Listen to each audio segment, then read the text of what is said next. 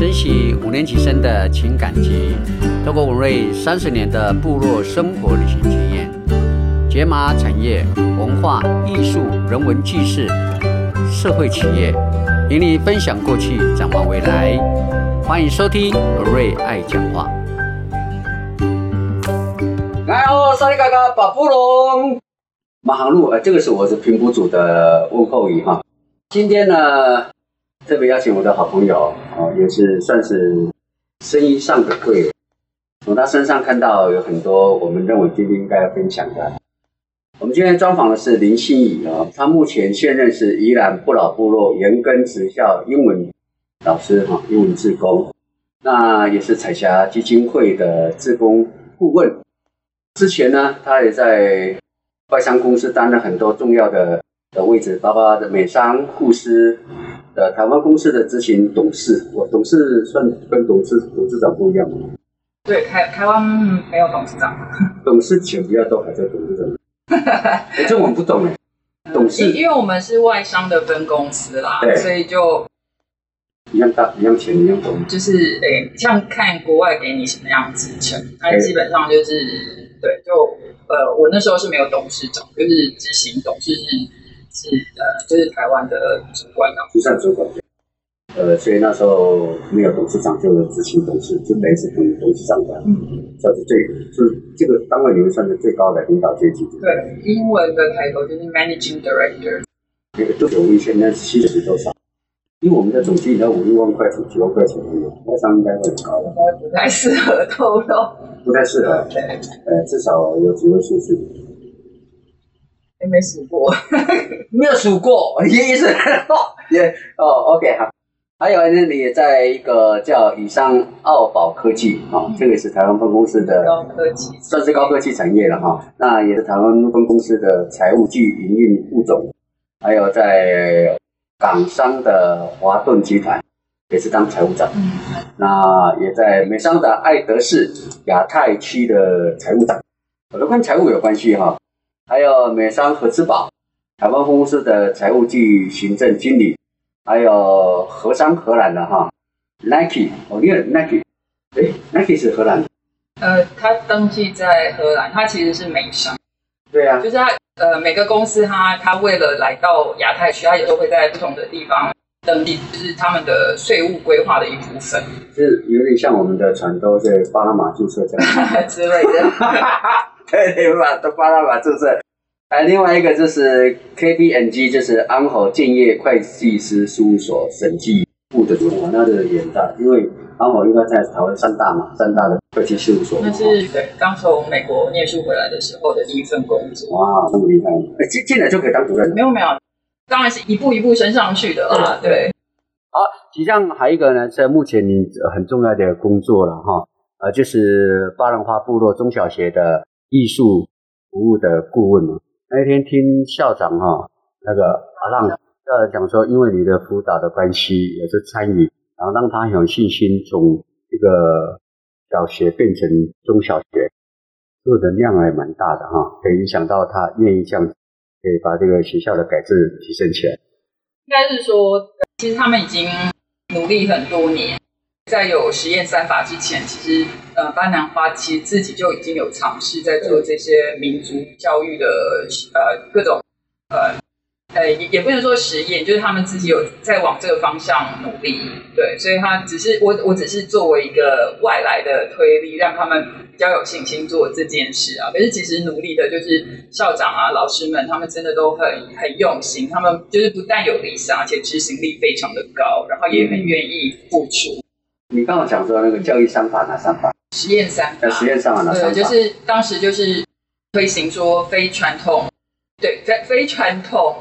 形式的呃教学嘛，所以就会有一些像说实验学校啦、自学团体啊、共学团体，呃，这个就是可以开始合法来做。呃，实行这样，对，所以就开始会有一些呃，可能原住民重点学校开始会想要做呃全面的民主教育，那可能就会转成实验学校。那巴南花就是之前的民族大爱国小，然后转成巴南花部落中小学。然后开始的时候是小学了，但是他们真的做的非常的好，所以他们现在已经开始从中学就是国中，然后现在要做高中了。对，哦，是十十二年一贯，从幼儿园到高中。巴兰花是布农族的其中一种呃，以布字，布农族为主，对对对对，是哪一种植物？就是呃芒，算是芒草。芒还是？对，因为最近我都在砍芒。对，因为这这就是对布农族来说的，尤其是祭典上都会使用到的嘛。对，对，这个就是这个就是专业，就是布农族在任何起点前面一定要五节芒啊，作为他的祈福的仪式啊，包含猎枪祭啦，呃，祭典这个五节芒真的非常的重要啊。有一次呢，我们就带了那个那个布农族部地利部落达马文化剧人去大连公众演出，那时候有吴德福还有查马克，呃，那个泰武国小舞蹈吟唱队一起过去，然后我们就去大连嘛，说您可找个五节芒是什么芒啊？找不到，就我们台湾不能带生了，就带了塑胶去。原来冬天太冻了，我们那五节芒都有这种软掉，这样那个在摇的时候实在是一点能量都没有，真的是有差哈。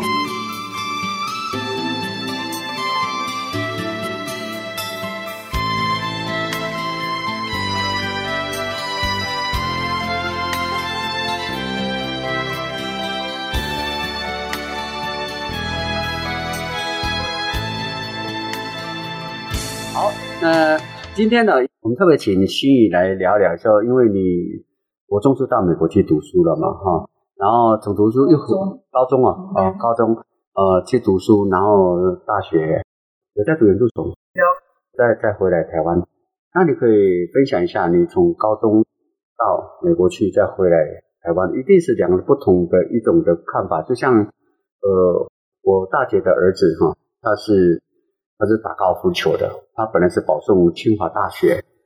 可是他考虑到说清华大学可能他认为说这种发展之后，他就直接申请去美国读书。当然还是朋友，因为我的我大姐的大儿子做黑手修理车子的嘛，就是很努力的培养一个这个孩子，就让他去美国。所以昨天呢，他们前天就连夜回去，因为他回乡下想怀念阿嬷的味道，因为我大姐过世，要睡她的床。然后，因为他去美国回来，可能就是暑假又要打职业职业赛，就没有回来。所以一个人到美国去再回来，我相信这种求学过程一定有很多的角度跟看法，可以分享一下。你从高中一直再回到台湾，嗯，那时候高中会去美国是全家移民这样子，对，然后呃呃，其实去那边跟回来，其实都都有体验到那个所谓的文化冲击。对，就是？嗯，就是其实呃呃，像说呃呃语言的逻辑就会影响到你的生活方式这些，那当然就是呃多多少少都会有一些不同嘛，对对对，所以呃所以去跟回来，因为在那去到那边七八年，然后再回来，其实也也会有一些冲击，但是很幸运的是说。呃，就是我爸在啊、呃，就是我们在呃学期中间，比如说暑假、寒假，有时候就会让我们回到台湾来这样子，所以就是不会不会玩，跟台湾不会，就是为了让我们不要跟台湾脱节这样子。所以你身上还没有看到 A、B、C 的，有些人去他们他是会改变的，会有那整个行为，就像我我大姐的呃孙子，就是孙女儿，她是国小毕业，国中嘛，就直接一个人就让她去美国。回来就可以看得到他，就是有一半有有那个美国风在上面，对。对我，我觉得像呃，就是语言或是跟人家应对进，可以可能因为我已已经回来比较多年了，嗯所以可能比较看不见。就是当我呃刚回来在，呃就是那时候在在事务所会计师事务所工作的时候，然后跟人家聊天的时候，我就会卡卡的，嗯因为就是台湾人其实是很热情，所以他就会问你啊一些私事，因为他想要多了解你，嗯跟你交朋友。嗯可是像在美国，我们其实就不会，除非是已经很熟的朋友，其实我们不太会问人家私事。嗯所以其实刚开始我也会卡卡，就觉得，哎，这是我的私事，你你为什么问？所以我就会愣住，不知道该不该回答这样子。所以这是我讲到的，就是其中的一个例子啊，就是文化差异上，或者是在讲话，像我那时候也会常常去跟客户，就是要要嗯谈，就是我们因为审计，我们就是会去查人家的账嘛。嗯嗯那你看到一些可能比较特意的东西，你就会去询问对方的，就是财务主管，或者是呃，就是公司主管这样子，然后。就是你就会卡住，因为对，因为我我所有的专业都是在美国学，然后所以在回到台湾的时候，你要转换成国语的时候，对，就又又会卡住这样子。所以就是不管是语言或是生活习惯上，就是多多少少会有一些不同这样子。那有些东西就是很很微妙的，也许你不会就是很清楚的看到，但是就是本呃就是当事人可能就会感受到的。你对你在美国读书，对对呃美国黑人呢，就种就这个这个肤色，嗯，会有些排斥吗？嗯，我个人是是不会啦，对啊，就我因为我去的时候念的是公立啊学校，公立高中，所以其实我们学校里头也是各个群组、各个族群都有，对，也有甚至从中东来的，也有日本来的、香港来的。对，或者是你说黑人，就是可能他从他是从从非洲或欧洲来的，对，其实都有。所以，哎，对我个人来说，我觉得是是还好。对，但是，嗯，对啊，就是大家也会都知道说，哦，如果是在洛杉矶的市中心，你可能就真的要小心一点，就是那种治安的事情也是可能就很多是因为。呃，当地的黑人的，就是案例上看起来是黑人造成比较多，所以就会有形成一些特定的印象。我们会比较好奇是说，像美国的种族歧视也是算蛮严重，不过因为它有在宪法的保护下，大家都会隐藏的，要越过那个那那个红线嘛哈。可是为什么种族那么歧视严重？为什么还是那么多钱友一直要往美国美国去？那是 why？嗯，你说从台湾去吗？在世界各地的，对，因为他毕竟，他实际上他表面上我们所知道的，是说是是是整个一个民主国家，实际上他们对种族仇视是相当的，也蛮严重，是因为他的法规有一条线在那地方，大家不会去越过。可是基本上那一种的种族歧视也算算是蛮严重。那为什么这样那么严重的情况，还是全球的人都要往美国去？嗯，你这个最大的。因为我们没有在美国读书，我们不清楚，所以说是什么魅力，大家都往美国去挤。那就是因为在那里，可能每个人都可以找到比呃种族歧视更更有价值、跟宝贵的东西吧？对啊，哪些东西？就是我们常说美国梦，是不是很多的理想如果在美国就可以都可以实现？嗯，就以教育方面来说好了。现在的台湾教育当然已经改很多，可是在我那个时候，其实台湾的教育还是非常的制式嘛，就是大家都一样，大家就是都要背书，有时候甚至要呃牺牲体育课之类的。可是，在那边就真的是五育都会被顾到，然后你可以就你个人的呃特色天赋去发挥，它是被允许的，而不像。在当时在台湾，可能你就是跟每一个人一样，就是要念高中，一定要念大学，或是怎样。但是，呃，然后某一些系，你你分数到，你就是要念那个系，呃，比较没有思考到说，哎，你个人的兴趣在哪里，你的天赋在哪里？就呃，会会有所谓的呃美国梦，就是因为他们比较呃重视个人的，就是好坏处啦，就是你可能个人主义会很重，在美国，但是他也。容许你把你个人的天赋发挥到最大。嗯，对。对，就像我那个大姐的那个小孙女，哎，她去高中毕业后，她就有兴趣干嘛？她家去当兽医师，然后再拿拿他们上课的什么切割青蛙的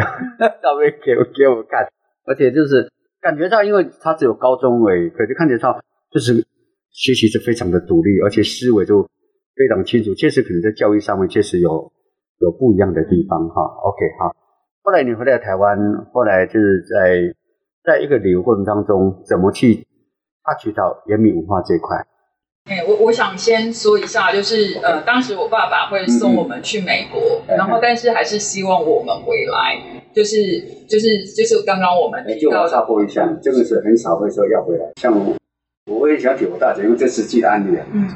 他们说就可以不用回来。对我们比较特别，就是我们其实在美国落地的第一天，我爸爸就跟我们讲好说，呃，我我希望你们到美国是希望你们能够学好这里的语言，然后呃这这里的教育，然后呃将来回到台湾的时候，你们在台湾会有比较好的发展。哇，这句话很感动呢哈！有一个父母亲，我相信应该也很少很少父母亲。能够到那边跟人讲这句话，他们说到美国去实现你的梦，然后在那边做职位证明后才回来，而且你爸爸是说你学完回来服务这个国家，这很棒啊。所以那时候呃，就是刚刚有提到说，因为我们寒暑假也会呃，就是我爸爸也会让我们有机会回来台湾，就是希望跟台湾这块土地能够保持密切，不会。将来回来的时候变陌生，这样，所以那中间回来就会有机会，就是诶发现说，哎，原住民文化或者是原住民的很多的雕刻或者是服饰真的很美，这样子，然后就慢慢的对呃原住民族文化有兴趣。可是我觉得那个时候还是保留在很表层的喜欢，对，就是只是看到说，哎，这文化很美，他们的艺术很美，呃，歌曲或者是。呃，就是服饰也很美，这样子。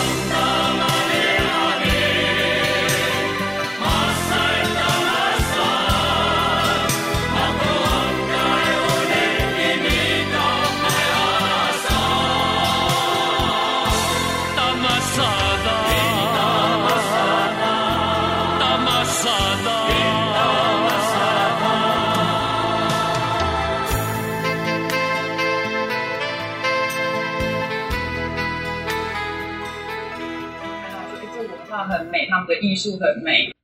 呃，歌曲或者是呃，就是服饰也很美，这样子。对，是直到后来，嗯，因为这个喜欢，然后认识呃更多在在原民界更深根的朋友，像李大哥，对，或者是一些其他朋友，才发现说，哎，自己的喜欢太表层了，然后才会慢慢慢慢的。更深入这样子。那第一个让你对原住民，第一个让你觉得很 shock，就是印象很深刻。到目前为止，你还是停留这块的，也没有就是说你进入到原民文化之后，第一个让你觉得很震撼的一种印象，不管是音乐，不管是语言，或是社会问题等等。嗯，我没有想过这个问题。呃，震撼，好像嗯，没有特别震撼，可能因为就是很喜欢，然后反正就一路一路往里面走这样子。我我我知道之前你有办你你们有办一个公司要办去巴库拉斯嘛哈，然后知道出发前一个礼拜你打电话给我，啊，这个故事我常常跟人家分享。你讲说你的董事长、总经理的老婆两天都住在韩碧楼，结果还比我们便宜呃两千块。哦，就比我们还便宜。然后呢，我们一天都住巴库拉斯山上那个那个那个山庄，第二天住韩碧楼，结果呢，我们还比还比人家贵，要怎么跟公司解释？那时候我也不知道，我我也跟讲，那我们就不要出发。我相信那当时你应该会生气。可是因为我没有生气，但是我确实有震惊到。对对，所以因为因为那时候我的关系说，因为我没有很难去做解释。后来我我不知道有没有你有没有听到，就是说，呃，你来到这个地方，三四十个人为你们二十几个人表演，在山上的剧场呢，就是五个人为你们表演，一只烤全猪为你们而表演，开车的解说都是为你们而服务。那如果说你住去韩碧楼，可能是。一个小烤烤乳猪，可能八百个人吃，他们可以住到八百个人。呃，所有的服务为八百人服务，可是这边整个部落为人服务。实际上，最后面的很重要的关键一句话就是说，庞碧罗不差你二十个，可是巴克拉斯这个差二十个就差很多，因为每个人都有收入。当时我非常感动的时候，你们出发的时候，不要切什么东西，你们就带好几箱的礼物送到部落去。所以那时候我们上面感动说。一个旅游能让一个旅游业可以为部落做更多的事情，它是一句话，以上可以用现有的资源，可以把这个爱送到部落去。所以那时候也相相当感动哈，就是说我相信你应该那时候开始慢慢接触所谓那个达摩人的发布会嘛哈。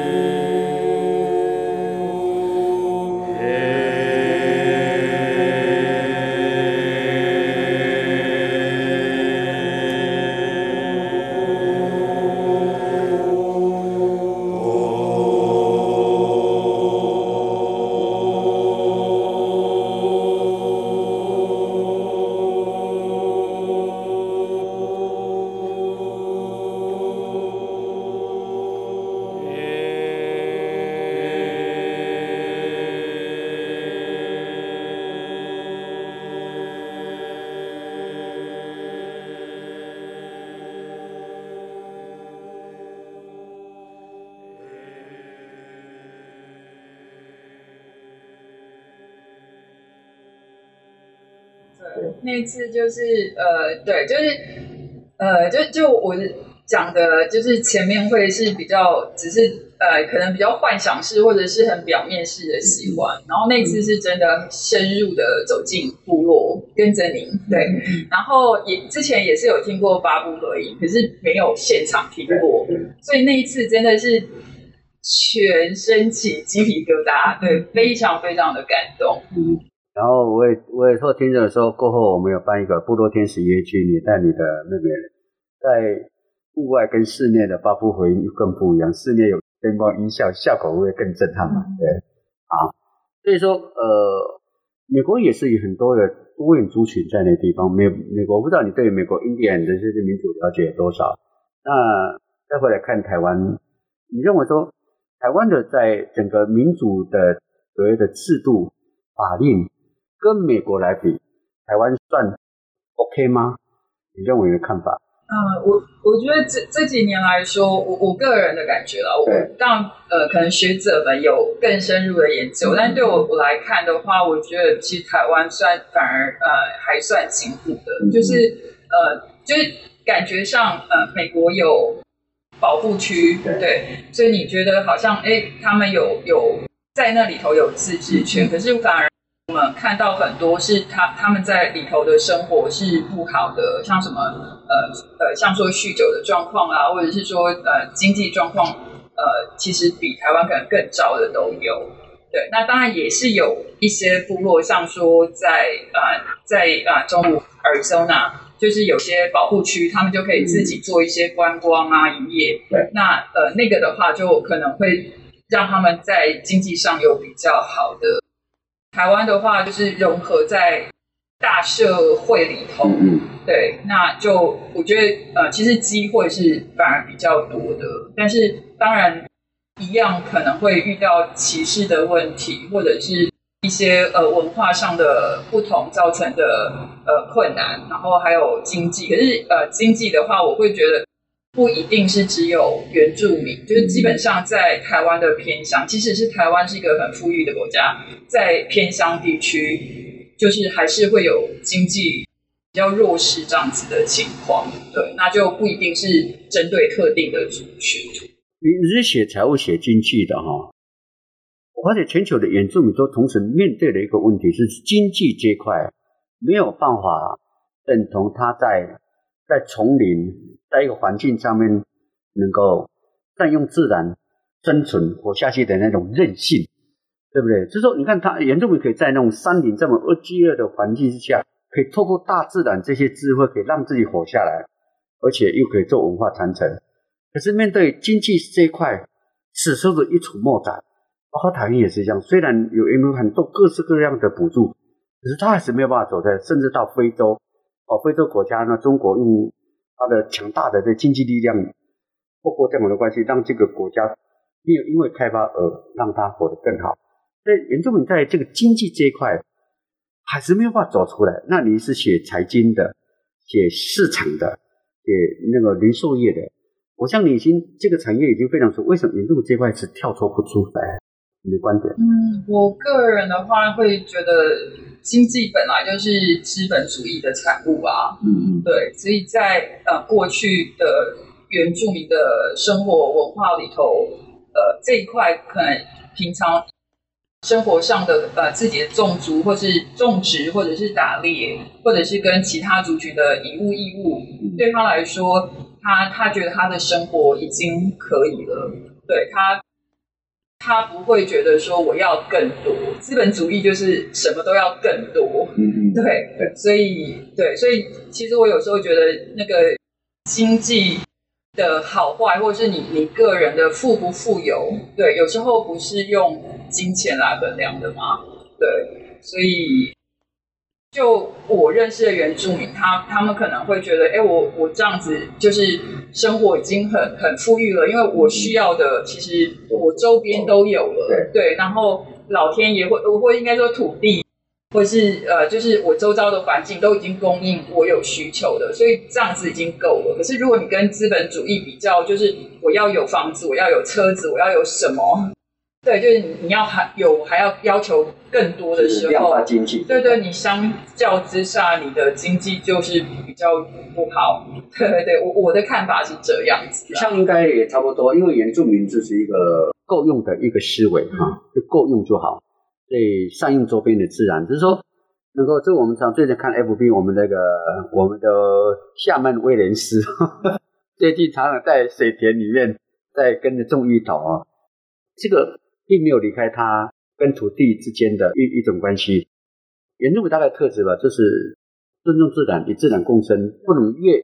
越取你不该有的东西。像这次疫情，我觉得就是很好的例子。对，就是像疫情期间，那大家还是需要吃嘛。嗯。对，那可是如果你在偏乡，其实你有种植各种植物，然后你也可以跟你的邻居交换你没有种植的东西。所以其实，在偏乡，也许你反而不缺吃，对吗？不不缺。在家里。非常过得很好，对。可是城市的人就惨了，我不能去超市，我不能去市场，我是要怎么过活？所以那个时候，相较之下，谁比较富有？就是你有钱，但是你买你你没有没有买不到对食物。就像我今天转回去，我我三姐还在骂我四姐说：“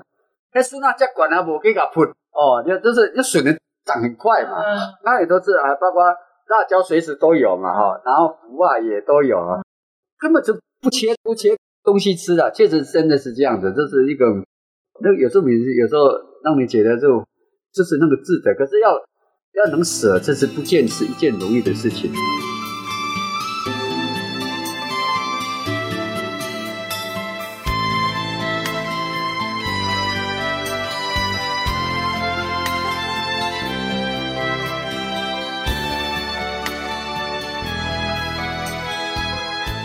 刚刚提到，就是说，原住民除了产业以外，除了文化以外，你也常看到，就是说，经济学目前原住民就必须离不开观光啊。那你是一个在外商企业，又是务实在部落里面蹲点，观光在部落里面到底它何去何从啊？因为这个确实有很多的矛盾跟冲突。原住民常常在表面上，有实际是实际上会排斥观光，可是本身就已经在做观光了。它是一个非常矛盾的哈。你也在呃不老部落里面，他也是在观光，可是他又并没有离开他原来的教育跟所谓的文化跟传承这一块。那你以一个经济学的或一个会计学的角度来看，部落的观光如何去应用，或者你的看法？嗯，我我觉得不老部落可能是呃比较幸运，在于说他们呃可以有刚好有机会拿到拿回一些呃过去的传统领域来做不老部落这样子的经营，然后对于原来的旧部落没有造成太大的干扰。对，那但是大部分的部落都是在自己的部落里头做，所以他们嗯就是可能会很想要。欢迎外面的人来认识他们的文化，或是呃，就是也也帮忙部落的经济，但是同时又很呃，就是会会担心说，哎，这太多的外人可能对呃，尤其是像祭典啊文化，或者是对于呃生活环境造成一些影响或是干扰，对，所以就会比较呃会矛盾啦。那但是我我觉得呃，作为观光这件事就是一样的，它是。资本主义的经济产物。那如果你要踏入这一块，有时候你就会需要跟着这样子一个产业的经营模式或商业模式去去玩啊，应该这样讲。所以像像刚刚我们在私底下谈的时候，你有提到说，可能部落会对于说，哎，外来的旅行团呃进带进来，但是可能会跟呃一些呃呃所谓的商家。嗯，可能会索取呃，比如说呃一些的抽成之类的。那我觉得这就跟我们过去在做零售业的时候一样，就是当我们要让我们的品牌跟我们的产品在某一些平台被看见，哦，那台湾百货公司超级多，对，但是我们也会去挑选这些百货公司嘛。如果我觉得说，哎，这个百货公司可以让我的品牌跟我的商品。呃，能见度增加之外，我还可以呃销售的更好。那我当然就必须要呃付出这样子的抽成或者是呃上架费哦。对我这个公司来说，这就是我的一个投资，因为我投资了这些费用之后，我可以对我的嗯，就是我的能见度以及我的呃生意获利啊，就是有很大的帮助。对，所以有时候我我想说，就就部落可能有时候也可以用这个角度去看，就是如果我要玩资本主义的游戏，那我也要考虑一下，说，哎，这个商业模式我是不是也要一样跟着玩？对，但但是就是我刚刚讲的，像例如说百货公司很多，我可能也会挑 A，不会挑 B，对，就是看他们能不能对我带来最大的效益，然后甚至最少的干扰。所以我觉得就是我啦，我个人的建议就是不用太排斥旅行社，而是慎选旅行社。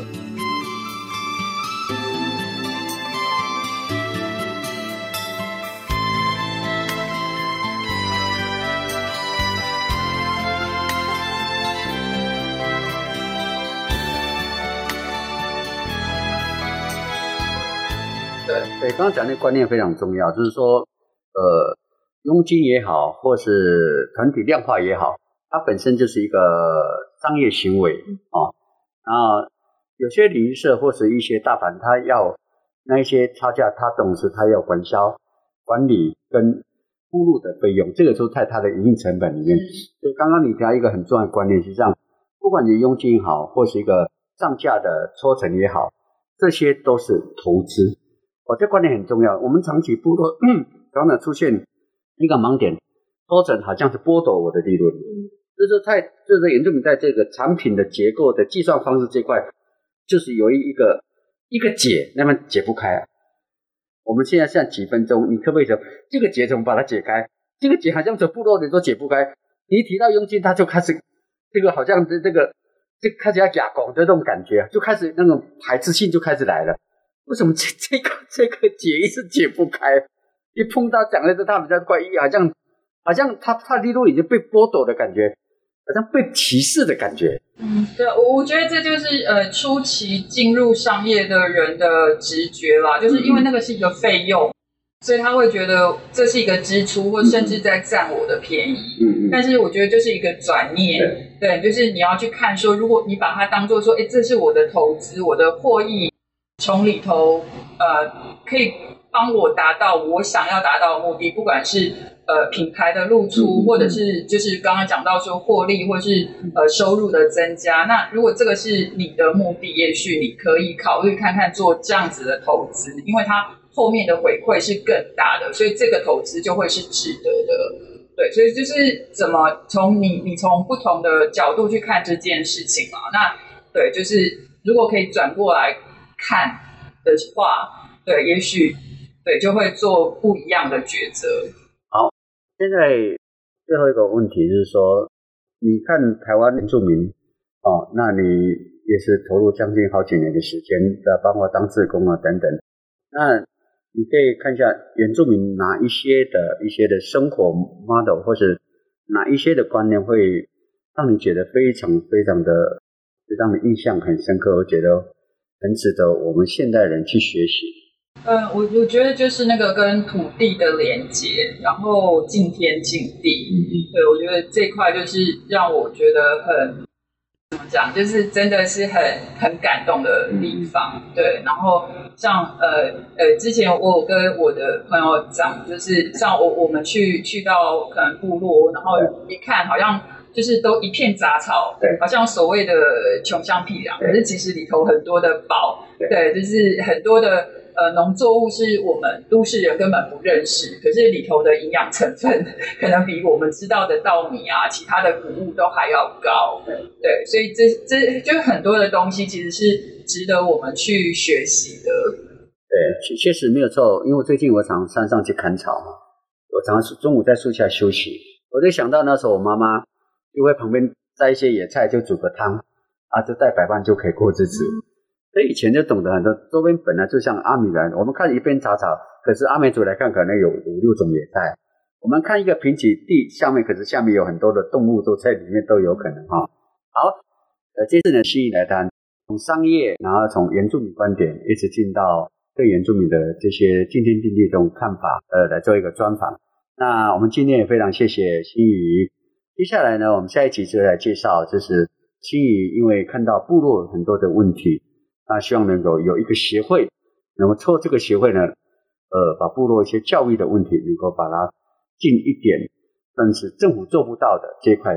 尽量去做一些事情。那我们今天非常谢谢。看到不只是问题啦，就是也看到那个多元的美好跟丰盛，所以我觉得是。可以就是把不足的补起来，然后也把这个美好丰盛的部分跟城市里分享这样子。好，今天非常谢谢林心怡，她目前是呃这个伊兰不老部落的延根职校英文的志工老师，呃也是彩霞基金会的志工顾问，更重要的是巴兰花部落中小学，如果要高中高中还没有到嘛啊。啊，中小学的艺术服务顾问，所以艺术部，因为他们利用暑假寒寒假嘛，哈。接下来你再谈呢，呃，到部落去做彩绘，诶，原来这个也是一个心理疗愈哈，这个是很棒的。好，我们今天非常谢谢林心怡，谢谢。